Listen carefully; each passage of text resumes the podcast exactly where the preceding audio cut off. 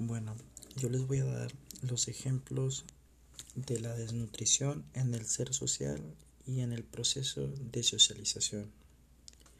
Una de las principales causas de la, de la desnutrición en el ser social viene siendo, por ejemplo, por la pobreza o por el tipo de sociedades de bajos recursos en el que se vive, ya que se les llega a negar el acceso a servicios públicos donde pueden conseguir la ayuda necesaria,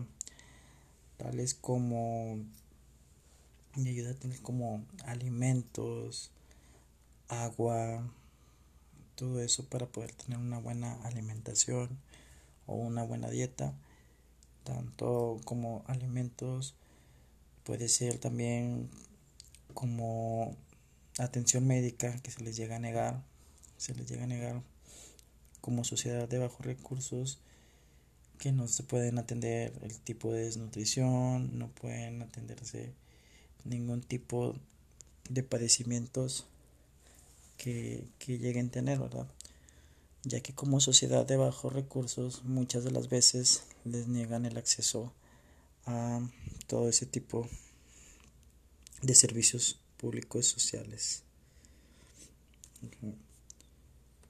como también se les niega un buen consumo de alimentos y calidad en sus dietas. Y estas condiciones se pueden ver afectadas por la falta de control de los determinantes sociales, los cuales están definidos como aquellas circunstancias en que las donde las personas nacen, crecen y pues viven que no pueden recibir la ayuda pues desde niños recién nacidos ni eh, también se vive en personas de adolescencia conforme vayan creciendo y pues en personas adultas verdad que ya es un aspecto que como sociedad están acostumbrados pues a vivir así porque pues nunca han recibido la ayuda necesaria de la sociedad ni como un proceso de socialización pues tampoco nunca, nunca han recibido la ayuda ni han mejorado ni han tenido un proceso para bien, pues para acabar con la desnutrición.